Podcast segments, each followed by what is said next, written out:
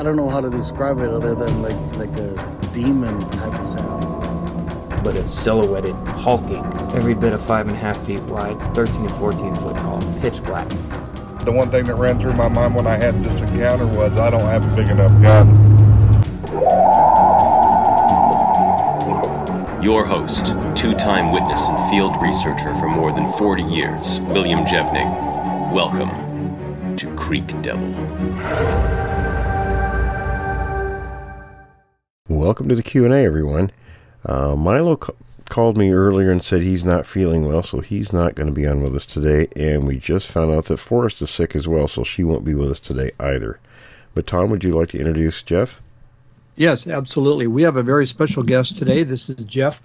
And for those of you who listen to the midweek show, Bigfoot in History, uh, Jeff is the guy that does the narration on that. And I'm going to let him fill you in on what his professional background is.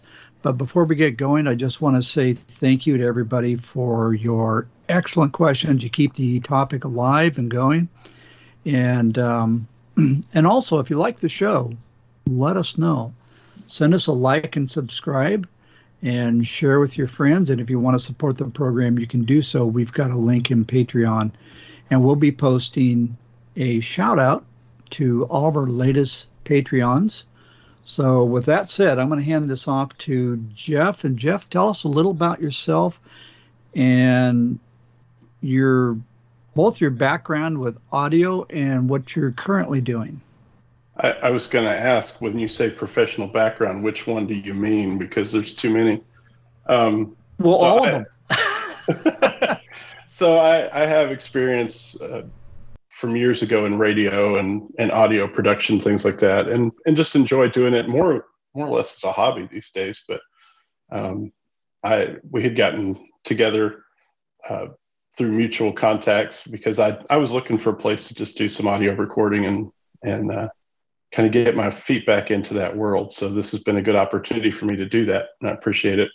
My my full time gig, my full time job most days is in ministry. So I serve as a pastor in North Dakota. I'm way up here. I've been in ministry since well since my late teens. So uh, 20 something years now. I've I've lost track. I think it's up to almost 25 years. Uh, no, it's longer than that. It's, it's oh coming no, up we're, on we're 30. not we're not holding you to ages or anything like that. it, it's been a while, but no, I, uh, you know, and I, I do a few other things too. I, I just side projects and things, but I really enjoy audio work. And like I said, I've been in radio a couple of times. I did radio in college. I, I worked in radio um, full time for a short period of time in those early years when my oldest was a was a baby, really, and uh, and just kind of miss it. I enjoy playing with audio equipment, and uh, I've been a sound guy even in church since I was like a seventh grade or something. So that that's kind of my background. And your um, your academic background is you have just completed or you're in the process of completing your doctorate. I am just on the, last part of it. I am about to enter the what they call the dissertation and project phase, which is probably the busiest point of it. So I'll be doing my it's on uh, leadership. So I'll be doing my project on uh, on developing leadership training system for our pastors here in the Dakotas, and and also just uh, a lot of writing is going to be involved. So I finished all my classwork, all of my classes, including one I just wrapped up one on on theories of learning and principles in higher education. I think that's the right name for that class. I never get it right, but uh, yeah. So I'm I'm finishing up the doctorate. I've got a master of arts in religion and a bachelor of science in religion as well. Prior to that, so Okay. And um, you and I talked a while back. It was just fascinating. It has nothing to do with Bigfoot, but some of the brutal um, academics requirements. One of the one of the uh, guys you're talking about, one of the uh, instructors, would give you a verse, and I believe you had to write down what ten or twenty questions, and you come back the next day and what are 10, 10 or twenty more. yeah, yeah. That was that was in my undergrad work, and then the the class prior to this one we had to take just a, a couple of verses in Romans and and dissect them down to the level of writing what amounted to about a 25 page paper on it. So i am familiar with the deep dive concept and research. I've learned a lot on that front.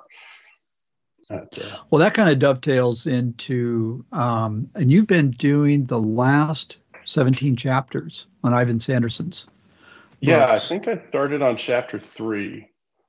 Okay, that's that's right. Okay, I, I, didn't start right at the beginning, but I, I picked up about chapter three or maybe chapter four. So I'm I've I've been through most of the book at this point. It's it's been fascinating. I really enjoy Sanderson's style and the way he digs in and and does his research. And when I you know I think we'd had one conversation ahead of chapter 17 because you told me some of what was coming in, and so then I kind of read ahead, which I do a little bit anyway.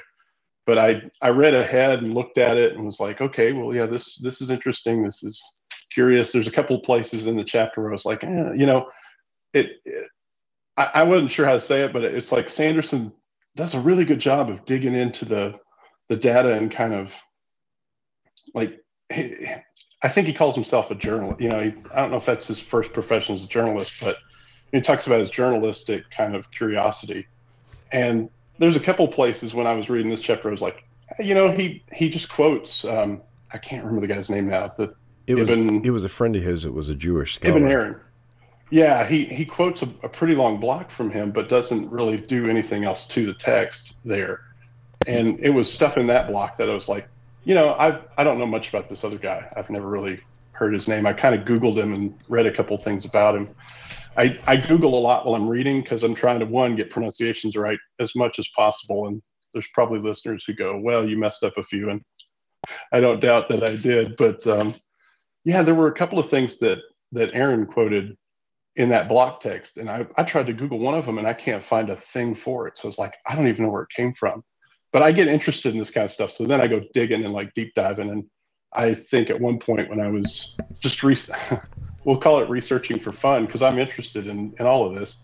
I, I probably had like 20 tab windows open with the different stuff I was trying to search and connect and, and double check and, you know, doing my own version of Sanderson, I guess. But one of the questions that I wanted to kind of bring up, and, and we'll mention this in the intro, and that is Sanderson made a distinction between, correct me if I'm wrong, Will, because I haven't read chapter 17 yet in its entirety, but a distinction between um, the Nephilim, which was a biblical.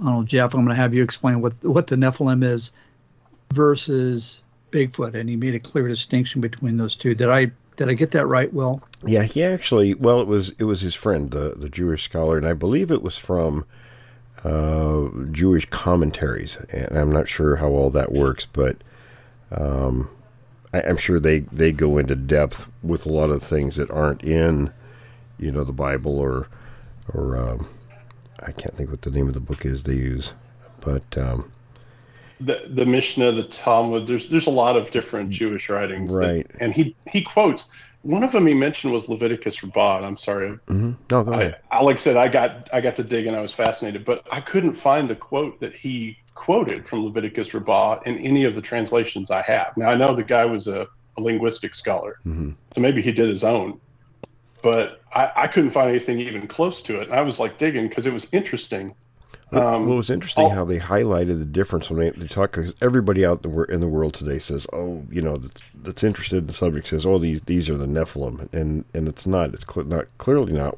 from what he said, because he talked about the Nephilim would have actual beds with an actual measurement. I think it was 18 feet. You know, so they weren't something hairy out living in the forest. Uh, but later yeah. he did talk about that, and I think there were actually two different names they used, and they translated into uh, the hairy ones and mighty ones of the hunt. And apparently, they right. plagued they plagued the Jews after they fled Egypt for for years. Well, and the interesting thing for me about the hairy ones is because, uh, and and one of the things I like about uh, what he quoted from the the rabbi there was, you know, Hebrew is a language that's just built for wordplay. You can do all kinds of things because the there's no vowels and words that sound alike and are spelled the same, and you, you, you can have all kinds of fun with them. Um, but at the same time, it can also lead people down weird paths. And there's there's um, in Hebrew like study, they, they talk about five levels of understanding for the Bible. So you have like the, the plain surface meaning that's right there. Then you have kind of the like hidden meaning where you, you dig into like these word plays and these other things. And you have what they call midrash, is where you try to make like connections between things to, to derive principles. And then they have what they call the secret meaning, and then the uber secret secret meaning, like the secret of the secret. And and guys like the Zohar, who are quoted in this chapter, do a lot, of, that secret of the secret type of stuff. They're known for being just straight up mystics at times, you know. And uh, the idea, though, is the thing about the hairy ones that I found interesting in here, and I was trying to. This is one of the things that drove me to kind of do some more reading. Was so Esau's name, and Esau's mentioned in here. Esau's name means like hairy. You know, he's like what a nickname. I don't know how hairy he must have been as a baby, but um, he, he's called Harry right out of the womb. And the other one is is red or Edom, like uh, ruddy. And and in the biblical text, these these words kind of get interchanged. And then what happens on top of that is um, Esau's descendants move into the area around Mount Seir, and Seir is the Hebrew word for hairy, but it's understood to be a mountain of some sort or a mountain range, kind of where, like, if you're familiar with Petra, you know, the area where they filmed the the last uh, crusade for Indiana Jones, that kind of stuff. Oh yeah, yeah. It's it's in that area of the of the world in that kind of deserty sort of thing, and so I, I saw what he did with the word hairy ones, but it it might as well just be like descendants of Esau. And honestly, that's kind of the biblical narrative. The descendants of Esau are kind of at war with the descendants of Jacob, you know, the Israelites, because Jacob is Israel.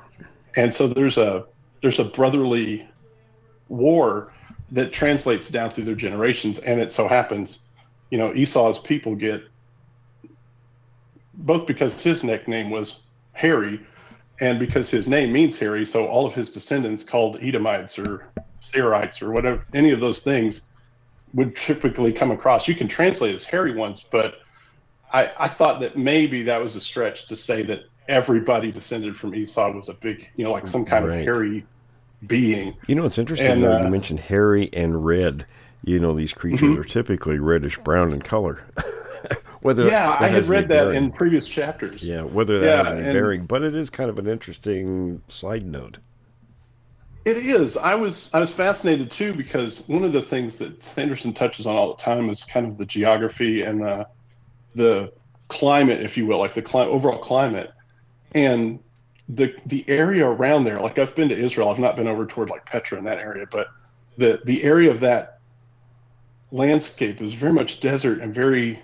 It would be very unhospitable to what he typically sees these creatures inhabiting. So I didn't know how he would reconcile that. He doesn't really talk, touch on it that I remember. You know, um, you know. I'll, I'll, tell you something though. We have a current active, very active site in Arizona, of all places. Hmm. Yeah, that would be a similar uh, geography type of or climate. Climate. There's another word he uses for that, and I can't remember it now. But yeah, and I was fascinated by that, and and just the idea, you know, trying to connect all the pieces across there, were were interesting to me, for sure. Jeff, let me ask you. There's, um, you know, we talked a little bit about uh, the Nephilim. You know, they're they're, you know, they're definitely not Bigfoot, but the Nephilim weren't the only. I guess you just call them giants. Wasn't there something else called Rephaim and um, I'm I'm struggling now. There there I think there's a Rephaim and there's another uh, group that was the Anakim, maybe. I don't know. Can you comment on that? Oh, the Anakim. Yeah, I think if I don't, if and I'm not looking at anything off, so this is off the top of my head, but the Anakim, if I'm remembering right, are what supposedly like Goliath and his family were descendant, like the descendants of Anak. When the when the Israelites were getting ready to go back in the promised land, you know, they sent spies into the land. And the spies came back and reported, hey, there's really big guys there. You know, there's like giants. We don't want to go in there. Um, and of course, Goliath, according to the Bible, if you if you figure out Goliath's height, I did this once for kids on like a VBS thing. We made a uh, a life size replica height wise. We didn't couldn't do a lot more with it, but supposedly Goliath was nine foot nine.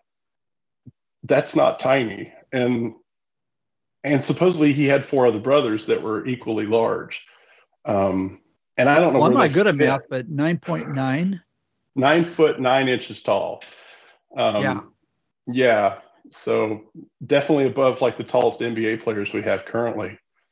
And, and we do see some really tall guys, and there are also, you know, like there's there's people even modern who who get excessively tall, whether it's because of a condition or whatever. So, I mean, I think a lot of people speculate about about Goliath because it's him and his family, but there apparently were other giants in the land too. Like I said, the Anakim, if I remember it right off the top of my head, were the ones that were considered the giants when the spies went in and said, "We we don't want to mess with these guys. Um, we'll stay out here in the desert." Is actually kind of what they were saying. Uh, it's better out here, but in the end, they go in and, and take over the land. Of course, according to according to uh, judges, really is kind of the story of that. So.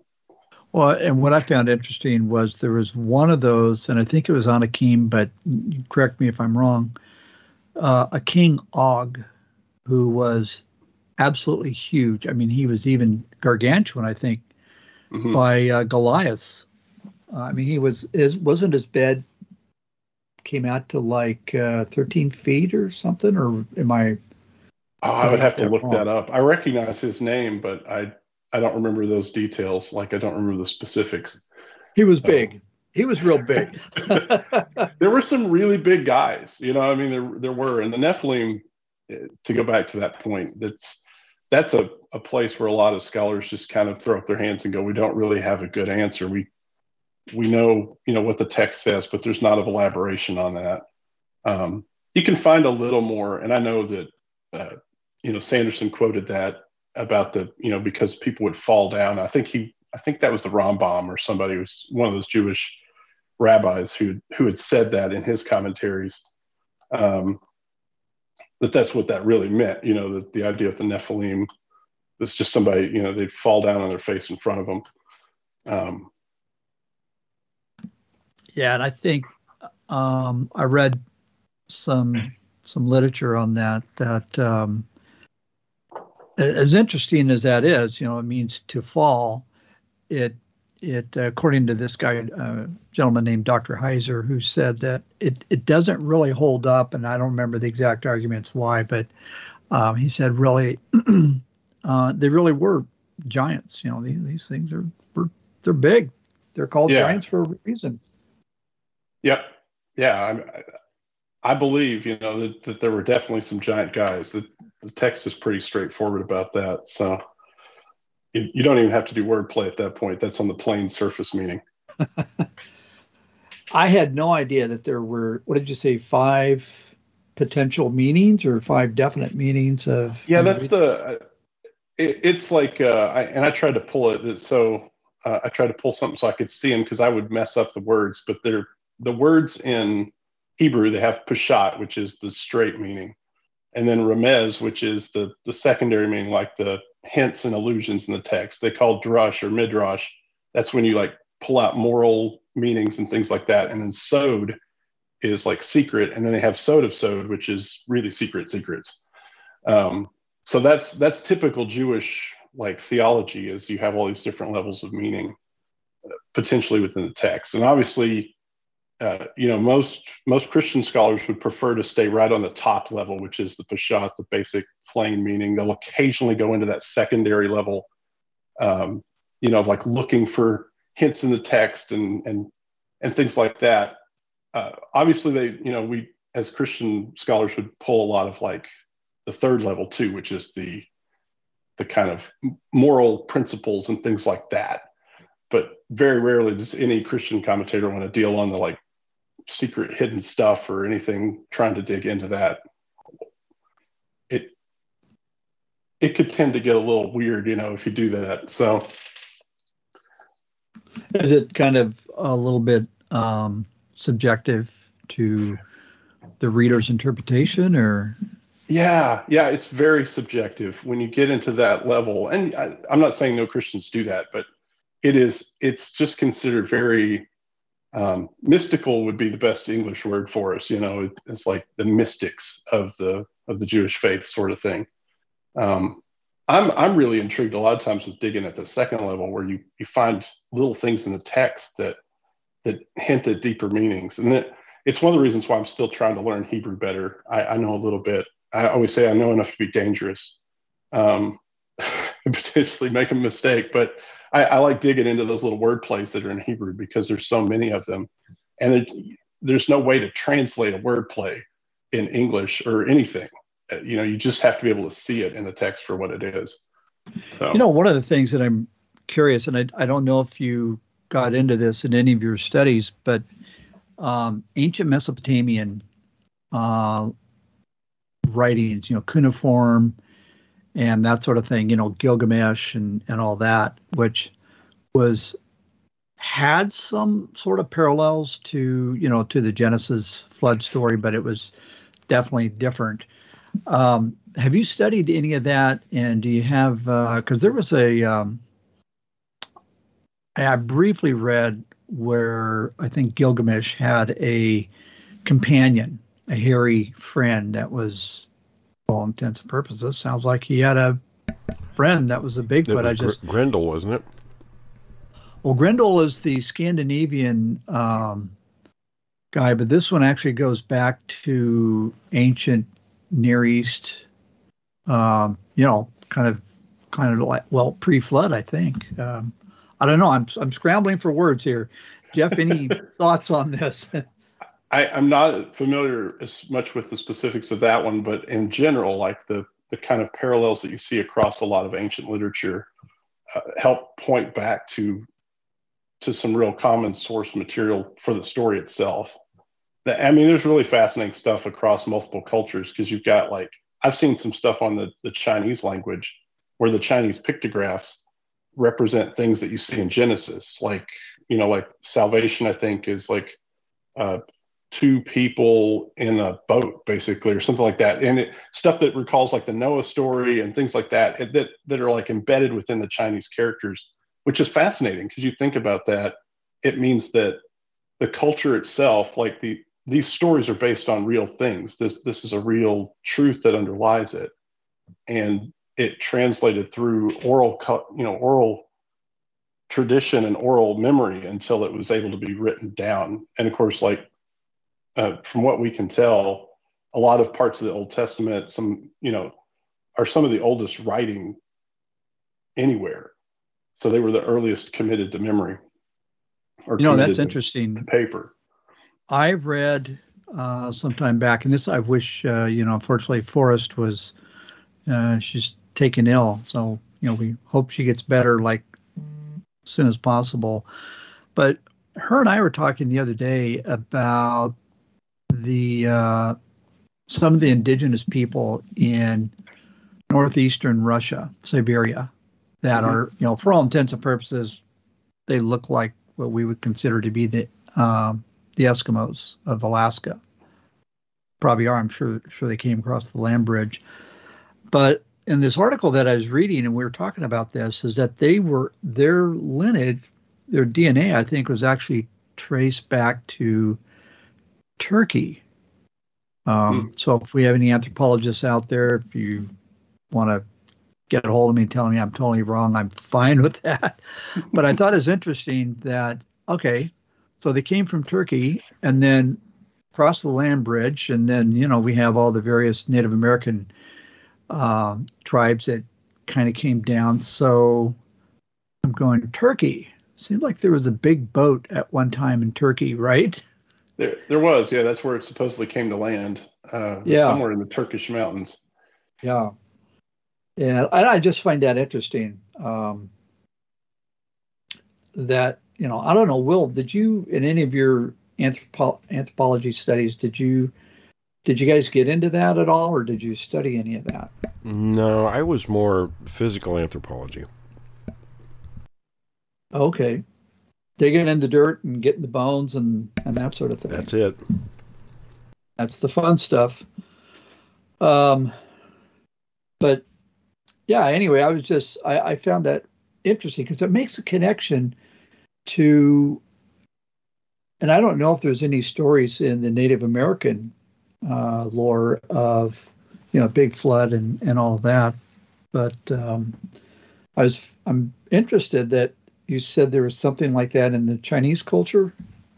Yeah, I wish I could remember the specific um, the specific characters that I'd, I'd read about. I'd read this in some in a book one time about different Chinese characters that that had tie-ins with things from the Genesis account, the creation account, including the flood. You know, early Genesis stuff. I, I'd be fascinated now to go back and look if there's a word for giant, what that comes across as in Chinese. I'm sure there has to be one. But well, they do have uh, in China. Well, I think it's probably more in in Western China. They have their own Bigfoot. It's called the Yeren, I think. Yeah, that's one of. There's actually. Uh, let me think. I think there's two. Um, and again, that's in Sanderson's book too. He distinguishes between the two. Yeah, I, I, remember reading some of the Asian stuff. I I've been really fascinated with Sanderson's stuff too on on anthropology in particular and like his observations. You know, obviously written in like the 50s and 60s in a time when people weren't trying to be as politically correct. He he says some things that would come across to a modern listener as as probably rude, I guess, but but the observation itself is really correct. I mean, he's making accurate observations of what he sees and yeah, and, and you have to look at and you have to look at the time period. you know, yeah. there are different terms and things used in the 50s than there are today, obviously. Oh yeah, yeah, but even beyond the language, just sometimes it's yeah, people are so careful about not wanting to say, "Well, this is what this is," or you know, this looks like this, looks like this, and this leads to this, and you know that Sanderson uh, in this chapter, in chapter 17, he talks about the different like kind of overall, I don't know if you'd call them races, but like mongoloids and negroids, um, you know, caucasoids and how they interact and like how their characteristics flow through through successive generations and like which ones the characteristics flow through more, you know, like which are more dominant. I mean, he goes through this whole little, little bit on that. And I was fascinated reading it because on just a sheer observational level, it, it's kind of obvious, but you don't hear people talk about things like that. Um, typically anymore. It's become so politically incorrect to just observe reality sometimes and, and note what's really there. Um,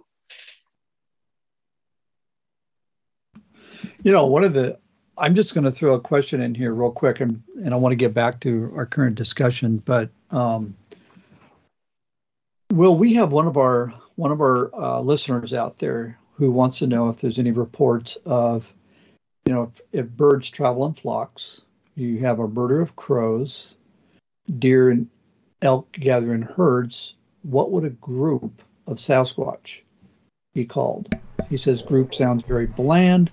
Well, but, uh, that that's for the scientific community to figure out once, you know, they uh, are proven to be real. But I suppose you again you'd have to look at other large primates and see how they're grouped. What do they call a you know a group of gorillas or chimpanzees, etc. Okay, so that's a good point. I mean, how do you, um, how do you um, list a group of people? Depends who the group is. That's well, true. um, so, well, what do you call a group of chimpanzees? Well, that's a good point. I don't know offhand. I don't either. Uh, well, we'll have to ask Forrest when we get her back.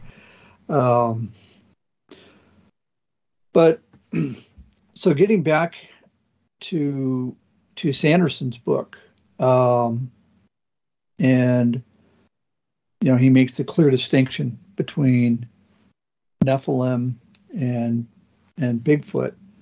Um, Jeff, what what um, and he was quoting a a rabbinical scholar, right, or a friend of his yep. that was a, that was a rabbi. Are there any other? I'm just curious if there's, and this is something that has kind of been a question of mine for a number of years because you know we have uh, you know Neanderthal is uh, came up through there. There's a time when Neanderthals were in the Near East.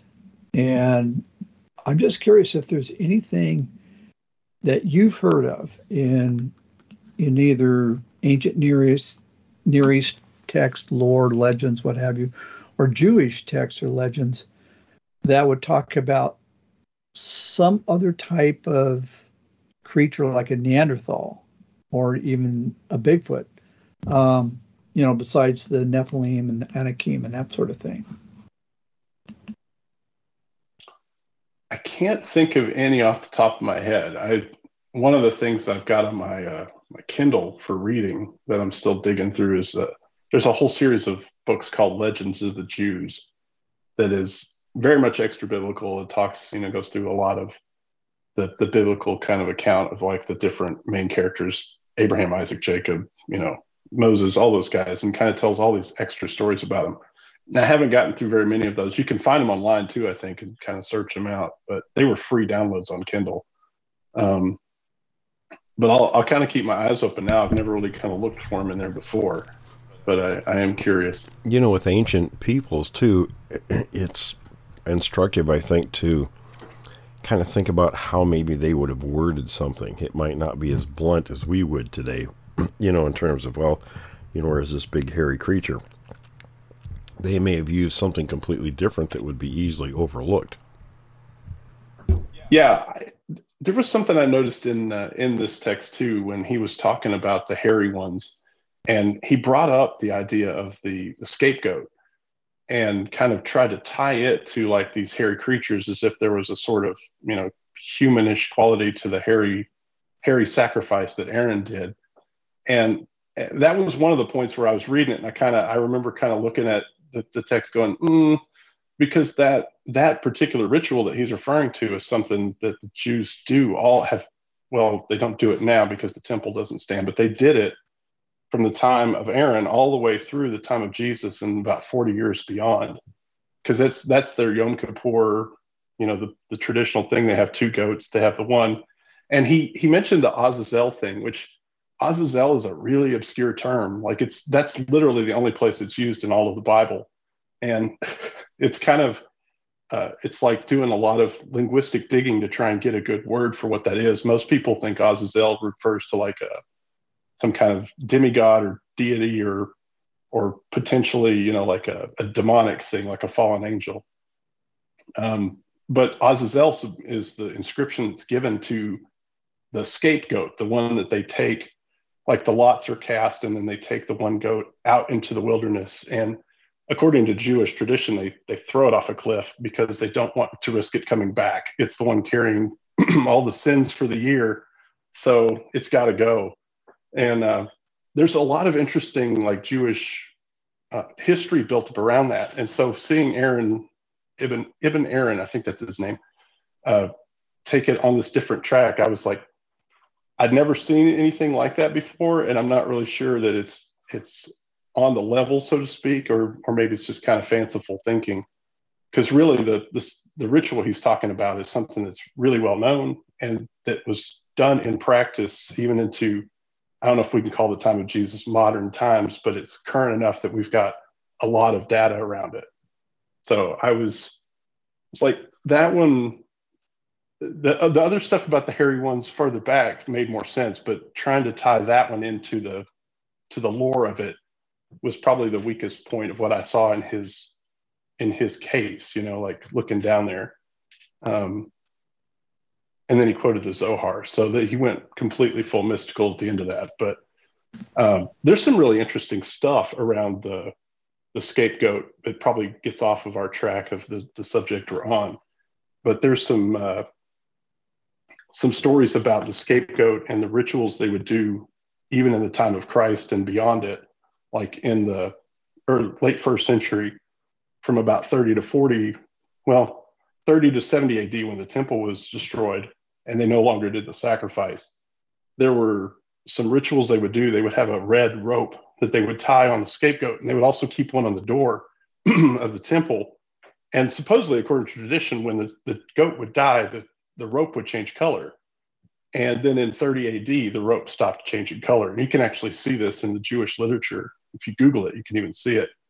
So this was like they knew what they were doing, and then something changed there. And of course, Christians have their their understanding of that. But it it speaks right into that ceremony and the fact that they were really using actual goats and not some odd hairy creatures. So just wanted to Yeah, throw I that was- in there. I thought that was interesting. Um, and I was you you actually answered one of the questions that, that I had, and that is uh, if you could kind of describe a little bit of the uh, the ritual, you know, with the two goats. But but you kind of went into it. One thing that you and I talked about with the two goats, and it sort of amusing is one of the goats I want to make sure does not come back. Yep. Yeah. So they would they would make sure it does doesn't come back. Um, so here's here's a question that's kind of related to this, and then I'm going to follow up with another one. I think in at least one place, maybe a couple of places in the Old Testament, uh, I think Daniel uses the term watchers. And do Mhm. you have any? Can you do you have any understanding of that? And can you explain kind of what the uh, meaning of the watchers were? I, I think I would be dropping into some real speculation territory now, but I, I do. I'm familiar with the the concept. Yeah, and I think in English we've pulled out this. You know, there's a phrasing we use: "Who watches the watchers?" Um, but there's a there's a real concept within Scripture of of what we we can't see. You know, as opposed to like which this was something else that was in this chapter too that really fascinated me because he talks about um, and maybe in the chapter before this, he talks about the fact that like uncorporeal beings, you know, spiritual beings or whatever, if you will, don't leave physical evidence as a general rule. And so there's there's a real acknowledgement within the Bible that there is a, a world beyond what we can see, things that we we can't necessarily put physical um, constraints on, if you will, like a, for evidence or things. And I think the Watchers, from my understanding, fall more in those categories. They would be non-corporeal, like spiritual type entities. If I, if my memory's serving right, and I am working completely off memory for that, so um, I'd have to pull it off or pull it up to kind of look at it to to have any better answer than that. No, that's fine. I, I didn't mean to put you on the spot. Um, um, so, in a nutshell, I'm, I'm just kind of going back to what we talked about a little bit ago, and that is um, the details on the Nephilim and why a, the Nephilim could not and would not. They just, it's not Bigfoot. It's it's something else. We got the giants, okay, and that's Mhm. really about the only thing you know from um, you know fr- from from my perspective that they have in common is they're both tall, but that's it. Yeah, They're both tall and they walk on two legs and they got two arms, but kind of the similarities in there. Um, so the the details on the Nephilim were, I'm just going to go back and kind of one of the one of the rabbinical lines of thought is it just simply meant to fall. You'd see one of these things, you'd be terrified, and you would fall. Is that was that kind of correct or? Yeah, and I got that. Uh, you know, um, Sanderson quotes that from Aaron in the text. You know about Nephilim, uh, and uses the verb "nophel" in Hebrew, which just means fall. And Yeah. and honestly, Nephilim, I think, and, and I think I've heard Will say something similar to this, is that they're they're probably not Bigfoot type, you know, um, entities either. That there's a real prob- probability in my brain that they're probably spiritual beings because Nephilim could very well be like the fallen angels of the early like they they kind of appear before the fall and then really don't show up again or not before the fall but before the flood sorry and the the idea being that they're like fallen angels who have taken on some kind of form and it would fit because when you see angels in the bible of any sort usually the first thing that happens is people freak out and are scared because most angels first appearance and their first words are always fear not so Right, right. That always if they're good me up. angels Yeah. you know so yeah, I- I- these cute little cherubs with wings on them. Yeah, those little baby angel calendars are really not very accurate. But I, I think the Nephilim, for me, and this is just my opinion, really, I don't have a, a ton of scholarship to back it up other than what little I've read and seen. Um, and some commentators that I respect that I've read is the the idea that the Nephilim are like the fallen angels who came down and and kind of took the advantage of the fall of man to to further corrupt the species until the flood. And and I'm looking, I I do have the chapter 17 kind of on my screen, so I was looking at that. Because he quotes that same thing too from from Genesis 6, where you know man man is multiplying and the sons of those on high it actually says and that's that's where most people think they're the angels and they they create these you know or they are these nephilim potentially so one of the questions i have is you, would mentioned um and i th- don't ask me where i thought in genesis it, it did mention that the nephilim were before the flood and post flood. And I think there is one of the lines of thought, there's a couple of lines of thought. One is however they got here in the first place, they did it post flood. And the other one is um, that possibly the flood was regionalized, highly, real, you know, huge area, obviously, but regionalized, and therefore they could have been outside of the flood area. Um, so I guess that's a long-winded way of saying, do you think it is possible, or is it in the biblical text that uh, the Nephilim, some of them, they were before the flood, and then there it was still a problem to some extent post-flood. I I know they were definitely before the flood because they are they are mentioned in Genesis six prior to. It, it even says, you know, in those days the Nephilim were already in the land, so it, they were definitely around before the flood. After the flood, uh, it's a question. And I've heard the debates on whether or not the flood was localized or, you know, tradition. Right, right. I figured. I figured you probably had right. worldwide, yeah. I, I mean, in my brain, I grew up with the, the tradition of you know it's worldwide. I haven't really seen anything convincing that says, you know, it has to be that or it has to be only right, localized. Right. It was certainly enough. I do believe because Scripture says it was enough to destroy, you know, uh, all of the life that was on earth because God had said regretted he'd made man. And only the only survivors were those encased in the ark. I I do hold to that because I'm sort of a literalist, but but to what extent it was required to make that happen, I don't right. know. Had we we don't know much about the geography of that time. I mean, it, well, that's an interesting point. Yeah, I had I had thought about we that. We kind of have an assumption that everything is just as it has been for you know however long we go back. Oh no! And, oh no! no. Maybe, uh, maybe not all we, but there are a lot of people. That's that's just kind of the assumption that whatever it is has been for you know as long as, as long as it's worth knowing. Right, right. Well, take assumption. a look at the Black Sea and look at the Mediterranean, and uh, there's some other minor seas in there. Uh, and you could easily see where maybe that was an area that had just absolutely got wiped out with with the flood. What we're seeing is uh, post flood uh, topo- topography being formed, or you know, remnant, or whatever. I I'm I'm not, if you look up layperson in the dictionary, there I am. So don't ask me. I don't know. uh, but it's interesting. Um, yeah, and so that's that's one of the interesting topics is, and also the you know we're getting a little bit off the Bigfoot subject here, but uh, the Tower of Babel, you know, the whole issue with that, and and the separating of people by languages and, and all that. Was there? Um, I'm curious if you if you're aware of any uh, that would be like Mesopotamian uh, lore, or you know, lore is yeah. not the right word, but so is there anything in there that you've heard of ancient Mesopotamian literature that talks about giants?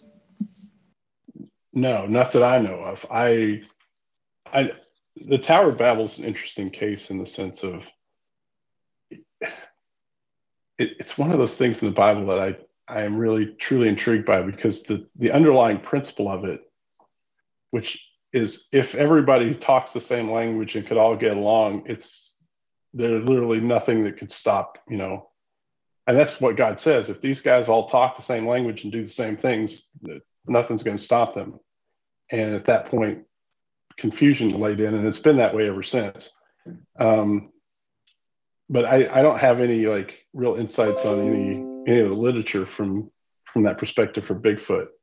I uh, honestly, I was just really, I, I think I told you this, Tom, that's, and uh, I, I, was really, when I was reading this chapter, and, and I've been interested as I go along the way, it's kind of like, there are a lot of times I would love to just talk to you guys for like 10 minutes after reading one of these and go, I really want to hear what you think about this or, uh, you know, that kind of thing. So it's, that's why I'd sent a message this time going, if you guys have a conversation about this, I would love to be in on it because this is a subject oh, yeah. that's a little more near and dear to my heart. But well, I yeah, didn't know I, that you were interested, so I think yeah, well, we may have to have some future uh, discussions. I know I would like to, and and Will would as well. So uh, that would be yeah, that'd be very interesting.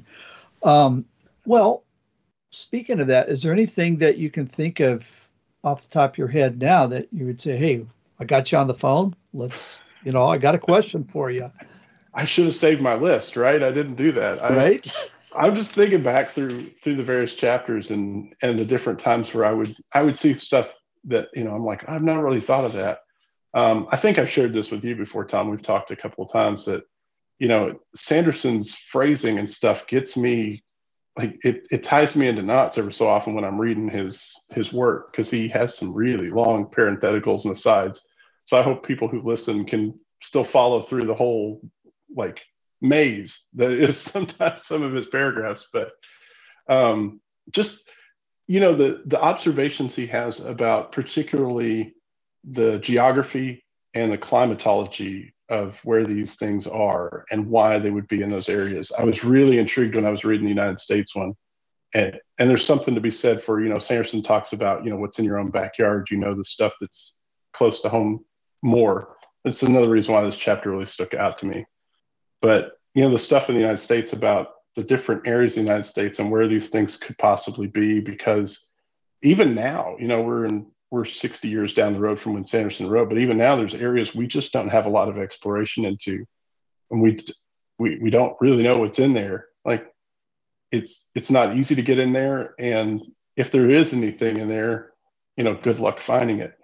Um, that kind of stuff really intrigues me. So I've been really enjoying getting to read this and kind of getting to to dig into it a little bit as well. So I appreciate you guys giving me that opportunity. You know, people don't understand just how big this country is. I remember reading um, about the Bluff Creek area, for instance. And if you were to drive up there, you would think, oh, yeah, it's a big area, but it wouldn't impress you too much until you find out there's 100,000 square miles in that area.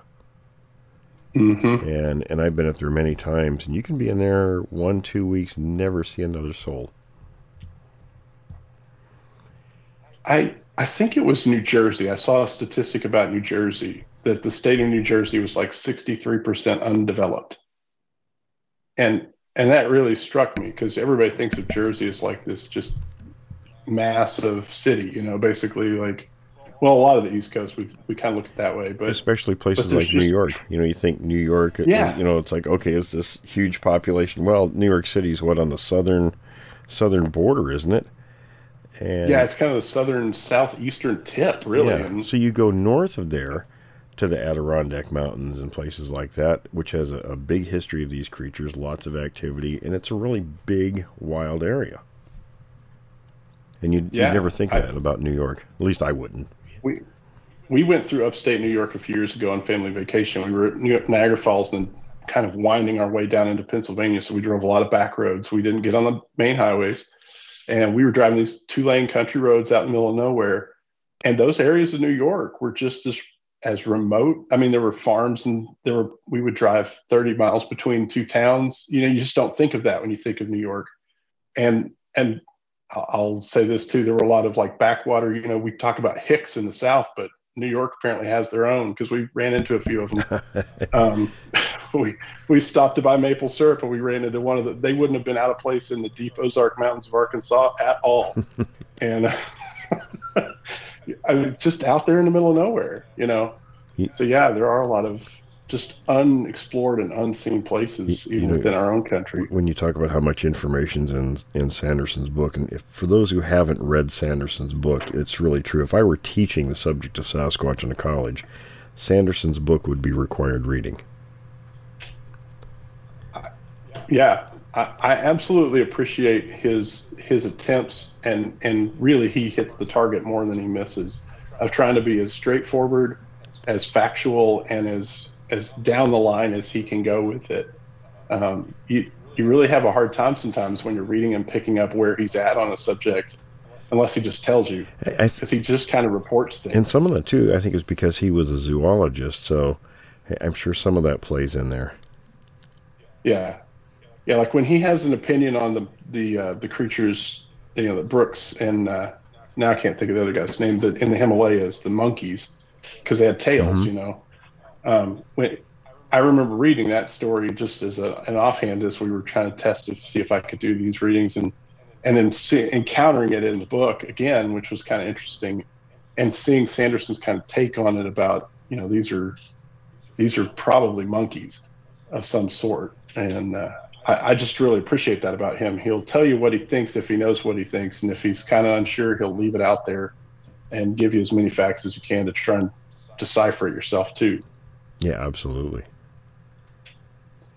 And that's the way it is, even with this subject. Sometimes, you know, you have to, uh, you know, in the absence of evidence, you try to piece together what you do know and then come up with some kind of a hypothesis to fill the gap until some information comes that fills that spot.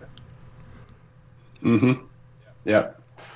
I, and I appreciate that. I, I I think I told Tom early on too, and I've I've had conversations with some other people, and you know, for me, when you're dealing with people's testimonies, because you go back to like the Bible itself is really just about people's testimonies. These are their experiences. You're you're hearing their stories. This is what we experienced of of you know who God is, and and people get bent out of shape because that's supernatural or whatever. But you're still dealing with human testimony, you know, human experience. And if you take one person, you know, like Sanderson says multiple times, it could be a hoax. But if you keep getting the same stories over and over and over again, and with the same thing from different people, you know, often independently, you start having to sit up and pay attention to it and say, well, is there something more behind this, or why is this happening? And especially at And, that uh, time period, because there wasn't all the, the mass information, you know, rapid information transfer that there is today. So Right. when uh, when when the early people in the subject would get these stories, and it was usually, you know, throughout time and over and geography, and you had, like you said, all these matching details. Then that's a little bit more than just, you know, people's imaginations at that point. You know, Exactly. that was the whole purpose, Will, remember, of Bigfoot in history is looking back in the into the past and digging up these repeating patterns. Demonstrating it, right? Absolutely. Um, these eyewitness testimonies with people that did not have connections. They didn't have Twitter. They didn't have Facebook. They didn't have any of these mass media. They had even the newspapers back then really didn't have.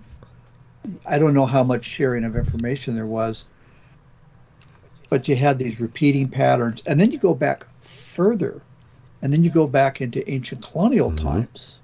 I call it ancient, but you know the colonial Right. times. And then you go back further into the Native Americans, and the story is the same. Very, very much so. Yeah, it is absolutely, and um, you know, like you said, there there wasn't any no cross contamination. So, you know, when when the original people in this started taking a look at it, and and I'm sure they were stunned when they started started seeing all these similarities by these people who were totally unconnected. They weren't seeing things, and even you and I can relate. You know, when we were kids. Uh, you know, in the early 70s, I mean, yeah, there was TV and radio and newspapers, but there still at that time wasn't a lot of this topic out there. No, no, there wasn't. And that's the thing that you and I look for quite often with, you know, with people that we interview and that we talk to, and you know, just the stories, the accounts that we get, the encounters.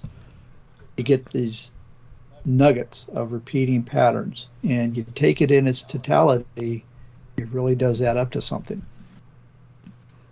Yeah, absolutely. And Jeff, you mentioned you and I talked a while back on the importance of the rules of evidence. So, for Mhm. example, um, and I found this interesting that in a court of law, science was lower than personal testimony. Yeah, yeah. I, I've I've read and studied this a little bit. I, and I use the analogy. I think this is what you're talking about. I shared it with you. I like to use this analogy with people because science science can be, for lack of a better word, science can be fooled. Evidence isn't always flawless, and interpreting evidence is certainly not flawless. So I like to use the the analogy for this of Lance Armstrong because most people still know who Lance Armstrong is. Um, according to science, Lance Armstrong is a five time Tour de France winner who is clean as the driven snow when it comes to drug use. He, he passed every drug screening, you know, they, he never failed a single one. It was only years later that the testimony of his teammates caused him to be stripped of all five of his titles. And so, testimonially, Lance Armstrong cheated when he raced in the Tour de France. But according to science, he is as clean as can be. And that's a real stark difference between the two worlds of evidence. Science is not as perfect as people want it to be. Testimony is very powerful. Uh, and human testimony, especially when it can be corroborated, because it didn't just take one witness to Lance Armstrong to bring him down, it was his whole team. Um, it, testimony has a lot of power in transmitting what evidence sometimes can fail to to really make make the case for. It's a difficult concept today because you can have the the opposite of that too. You know, if there's a if there's a lot of people, you know, more you know the court of public opinion, so to speak, um, instead of people actually listening to testimonials and, and giving them the weight they're due. Yeah, yeah. Well, and we we live in a, a time when a lot of testimonies are getting shut down. Like nobody nobody wants to, uh, you know, listen to something that they don't agree with, and it gets even more difficult. You know, Sanderson talks a lot about throughout the book. He he harps on the experts, and he likes to put quotes around it um, a lot. You know, because we we've seen that even in our world. It's you know it's interesting how little things change in 60 years. People are still people, and you have the experts who are invested in trying to lock down their own particular view of something A- Absolutely. and who will dismiss out of hand all sorts of evidence brought by other testimony um, and even dismiss other real evidence like physical evidence and things based on a preconceived notion And, and that holds very And true we- with this topic because I know Tom and I are dealing with some uh, uh, some people right now, so we we've shown them a great deal of evidence. You know, of, Mm-hmm. of many different kinds. If you're going to have a living creature, it's going to leave these different types of evidence, and we have you know really good materials. But people will dismiss it out of hand simply because they don't they don't want to, they don't want to believe it. yeah Yeah, they Well- want to fulfill their, they want to support their narrative, and you get a lot of that. I think when you get somebody who is honestly, Will, we've talked about this, the debunkers versus the oh, skeptics, yeah. and for whatever reason, there's a knee-jerk reaction with so many people to just, they got to get their two cents in, mm-hmm. and and be a debunker, and, and they haven't really thought it through. And a debunker and a skeptic are two completely different things. I personally so. love talking to skeptics because they have great mm. questions. They have great perspective. And skeptics are people, probably 90% of the population. And, and especially with this topic, and, and you get a fringe on one side that'll believe anything, and a fringe on the other side that believes nothing. And you know, neither one of those really do a whole lot for me. I'm interested in all the people in between because they ask hard questions and it makes you work for good answers. but Yeah. they also will seriously consider the answers to those hard questions. Yes. A true skeptic will. That's right. The, you know, you may not sway them right away, but they will at least consider that. And whereas the debunkers, you're just pounding your head against the wall. I always I always go back when we get on kind of this topic, you know, what René Dahinden one of the favorite things he used to say was, he he looked at me one time. I asked him something about a PhD, and he says, he says, whenever somebody tells me they have a PhD, I ask them what the prognosis is. And I kind of looked at him quizzically, and I said, "What do you mean?" He says, he raises his eyebrows, you know, kind of that, that comical, like, "Oh, what do you, what do you mean? What am I doing wrong?" Look, and he'd say, "I thought they told me they had an incurable brain disease, and I wanted to know what the prognosis was."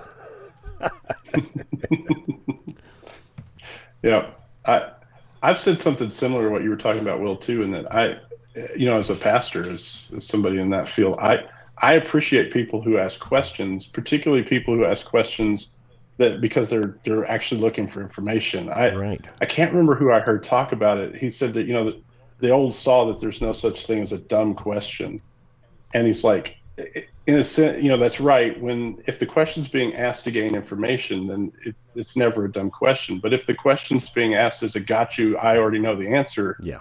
Then it's a dumb question. Right. Right. And. Uh, and and the, the debunkers are in that second category. They're asking if they ask questions, they're asking questions because they've already got the answer. Yeah, if it's, I had somebody approach me a few months ago who I love uh, these conversations because I I've learned how to respond to them over the years of life. But they said, uh, "What do you think about you know so and so topic?" And I started and she goes, "I said well," and she goes, "I already know you know what the answer is basically. I don't remember how she phrased it. And I was like, oh, interesting. Do you now? and proceeded to launch down a list of questions of my own instead of trying to, to answer the first question. Because I think asking questions and forcing people to think about the answers is a lot more valuable. It is. In every area of life. It absolutely is. You're correct. Well, Tom. Well, listen, Oh, guys. go ahead, Tom. I no, I just want to say, Jeff, I really appreciate. Uh, I was thrilled when you and I talked the other day, and and we're going to have you on this show, and I think we're going to have you back on if as long as your schedule permits. Um, so before we wrap it up, um, do you have any questions for either Will or I uh, before we call it a show? Well, you know, I, I do want to express my appreciation for you guys letting me come on and just kind of chat with you guys about this particular topic. Because, like I said, I, I like to read the, the chapters as straight as possible. I know Tom and I have had a conversation about. There's been a couple of times I've broken down laughing, um, probably partly because of his phrasing. Right. And the chapter 16 with the scat stuff just about had me. So I I, I told Tom if I ever really wanted to, I could create a blooper reel. Because when I when I got to the phrase "Shinsi babies," I was I was on the floor and laughing for about two minutes solid. Um, that was just, just it, it was so ridiculous and funny at the same time. But you know, there's there's the random outtakes of things that I mispronounce and realize I've mispronounced and stuff like that that would actually make a funny blooper reel. But um, I, and I've still got all the the raw recordings on top of the ones I send you guys. But um, yeah, some of this stuff you just kind of you read it and it just hits you funny. And, and my wife has even commented to me as well. She's like, I don't know how you read that with a straight face. I'm like, it was about the fifth take. That's how I read it with a straight face. So, you know, but I really do. I just wanted to say I, I appreciate you guys letting me letting me do the narration and have that Oh, the opportunity and, and appreciate you guys letting me come in on a conversation like this just to talk about the, the book as well. well, we we certainly appreciate you. You know, every way we can certainly thank you for coming on with us and and doing the midweek show for us.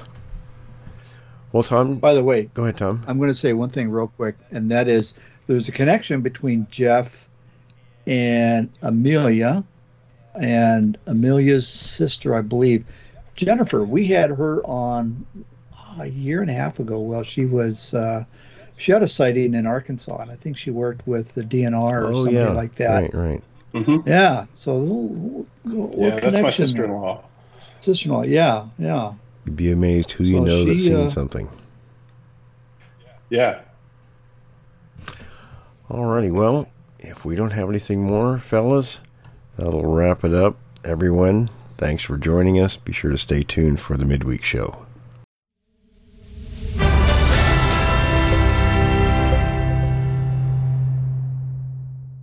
In Bigfoot history, near Ridgefield, Washington, early July 1963. Mr. and Mrs. Martin Henrich, Portland, fishing on Lewis River, saw what they assumed was a tree trunk near the bank suddenly walk into a thicket. It was beige in color and bigger than a human. Mrs. Henrich told her story to the Oregon Journal, and as a result, Jim Arion, son of Charles Arion, who had a farm nearby, went looking for tracks. He found 16 inch prints leading in and out of the river on the south bank near the railway bridge. I saw some of these when they were several weeks old and made a cast.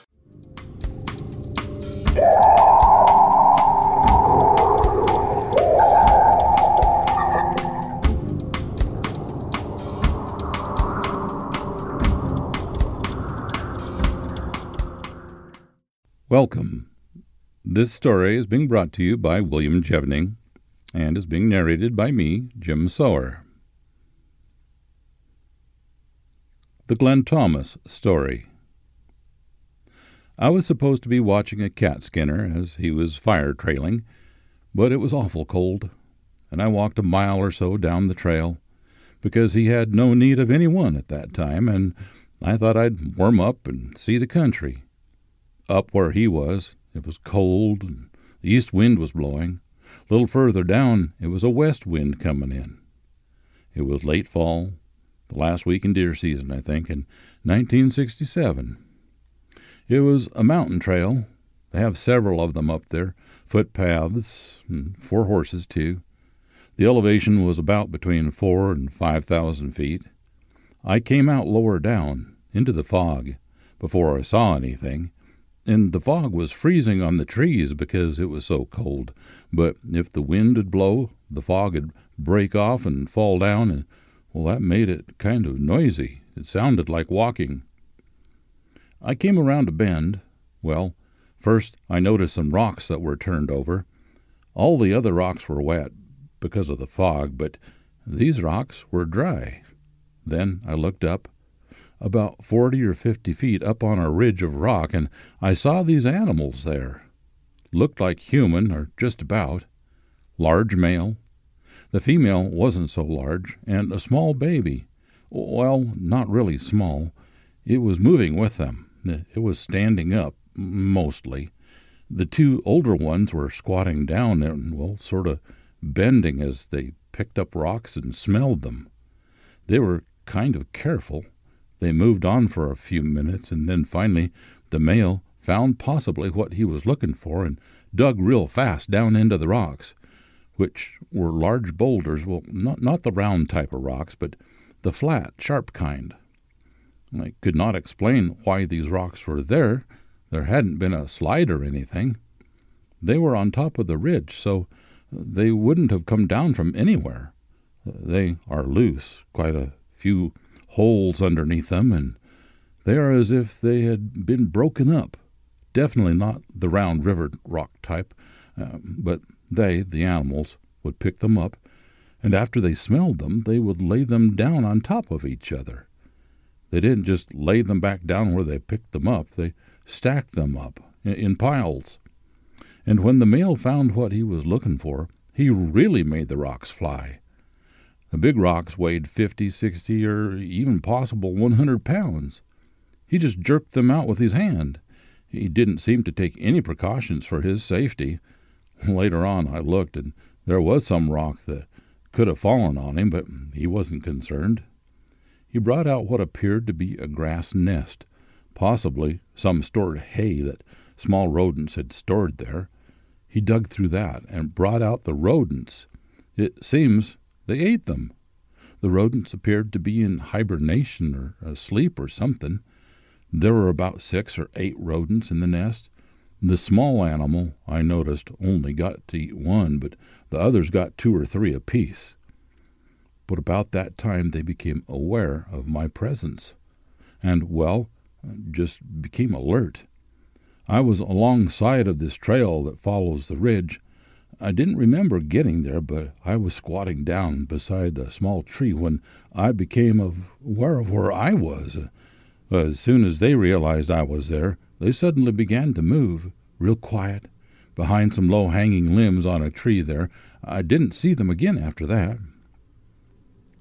I tried to follow their tracks in the direction I thought they would have to go, but I couldn't find any, although there was frost there. But the next day I found two tracks one heel print and the front part of the foot, the toes, but they were in a different direction, the direction from which I had come, and I never did get to connect them up with exactly which direction they had gone or know anything about them. The footprints, well, I would say there wasn't enough of, of the track to tell. Uh, they were possibly five inches wide. I, I don't know, at the widest point. I don't think they could have been six. I didn't know if it was one of the animals I had even seen that had made the footprints. I saw the toe print as it came out of the old landing. I saw the heel print as it went in. The heel print gave me the impression that the heel protruded. The tracks were in dirt. It was just as if you had a level piece and scooped it out for about two feet. And it would cave in or something. And the animal had stepped down into that and left a heel print, and as it stepped out on the other side, you could see the toe print. When I left the cat skinner, he was on Low Creek, but I had walked to Jim's Meadows, possibly a mile or more. I saw the footprints between where the cat skinner was and where I had seen the other animals. After the animals disappeared, I watched and looked for a few minutes and then decided I didn't want to go in that direction, so I just headed back. I didn't tell the cat skinner about seeing them. I didn't tell anybody about it until, well, Bob asked me to ask among my crews. Maybe some of them had seen them. That was the only time I had even mentioned it to any of the fellows out there because I didn't want anyone to think I was a nut or something or other. The only time I saw their faces was when they became alert. They gave me an impression of having a face a little like a cat, you know, without the ears. I couldn't remember seeing the ears. It seemed like the nose was much flatter. It didn't stick out like a man's. The, the upper lip was very short and seemed very thin. I couldn't remember that it had a chin like a human has. So, somehow or other, I felt that it was a face more like a cat than a human. The male was darker than the female, dirty, dirty brown, where the female was a buckskin or fawn colored animal. The male had much longer hair on shoulder, head, and neck, and, and hung in strings like you see on an Angora goat. He was much heavier in the shoulders than the female. From just above the hips, the, the male got larger. He had a very wide small of the back. From there on up, well, he just got bigger and bigger. Then, well, they had very rounded or stooped shoulders. The head was set lower on the shoulders than a than on a human. They don't seem to have the neck stand up as we do. Most of the time they were not standing, but were squatting down, leaning forward to pick up the rocks. I didn't see them stand actually erect until the, the moment they became alert that I was there. Uh, I didn't see them walk, as such. The only movement I saw was when they made a quick, short dash to get behind the limbs of the trees. I saw them move all right, but in a humped up, stooped over position, just moving across the rocks but they were upright when they made that quick dash at the end. It seemed to me that the mother picked up the baby in her lap and ran, holding the baby in front of her, possibly right below the breast, and well, her breast hung real low, much lower than on a human. I couldn't say how thick through the body these animals were, but they were very heavy set, particularly thick and heavy at the small of the back, and then on up through the ribs. I think the male was over six feet tall, but I'm an awful poor judge of height and weight or anything. I didn't think the female was as tall as the male. In fact, I think she came possibly up to his shoulder. But I saw them standing up so little, I, well, I didn't know, but they were much larger than a human, much bulkier. The baby didn't come up to the mother's hips, actually. I don't think, but I don't remember for sure. The first time I saw them standing up was as the male stepped out of the hole that he dug with the grass, but it was only a very short while until they took off. I didn't, you know, I didn't see them after that. Question How did they eat? Oh, they ate just by taking it in their hand and eating it as one of us would if we were eating a banana. They ate it, skin, feathers, and all, but just bit it in two, and as they would bite part of it, well, then just cram the other right on in. the little one, though, he had a little more difficulty because he couldn't quite have enough room in his mouth for all of it, where the older ones did. It wasn't like a human would hand the food to the baby. He had to get his. He was scratching through the grass that uh, that he had got uh, got it himself, and the female did the same thing. That gave you the impression in that way of not taking care of the baby, like people would. I've been wondering now if that group lived together as a family, and I hope to go back and look into it deeper. Question Did you form any impression of the proportions of, say, the legs in relation to the rest of the height? Would they be like a long legged man or short legged? Oh, I don't know. I, I couldn't say for sure. But the arms were such that when they squat down, they have to bend forward to pick up anything. Their arms are not long enough to reach. Uh, well, this one that was digging just seemed to go right on down. I didn't remember seeing him get up, but as he was down there, well, he was just digging and he kept on going down. And, well, at that time I couldn't exactly see where, where he was because I was down and they were up a little bit on the side of the rock, which kind of levels off some. And, well, he went down, and so I couldn't see exactly what he was doing down in there. But I did see when he came out. At that time, I was a little bit nervous. But I'm not sure now about half of it seemed like a bad dream for a while. I just couldn't believe it. It was really happening. I just couldn't believe, but it is. Question. Did you notice the hands at all? I noticed that it had hands. I did not notice if it had thumbs. I couldn't tell from the way it worked. It didn't seem to use the thumb, and I didn't see any ears. I didn't see any knees projecting when, when it squatted. They were in an awkward position because of the rocks, and they couldn't just squat down like we would on a floor. They would be on different levels and off too far to be comfortable. Well, that's as close as I can explain it. When they went from place to place, they would shift in position according to the terrain. The male, well, actually both of them, seemed to be moving in a certain direction, possibly from tracing the small rodents.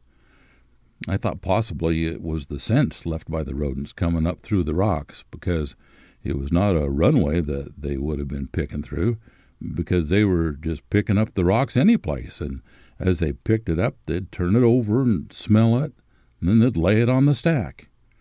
They left it very different, definitely in a pile.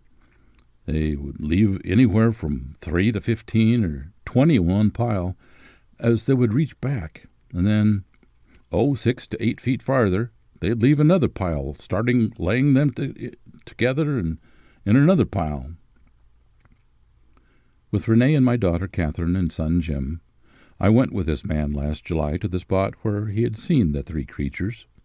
We found the piles of rocks to which he referred, not only at the spot he showed us, but on almost every other area of broken rock we found in two hours of scrambling around on the mountain. There were obviously piles manufactured by something or someone. The rock could not have just rested that way naturally. And there were dozens of them. The hole he saw the male Sasquatch dig was about five feet deep and almost as steep sided as a well. No bear or anything else without hands could have lifted out the rocks. A man could undoubtedly figure out a way to do it if he had any reason to take the trouble.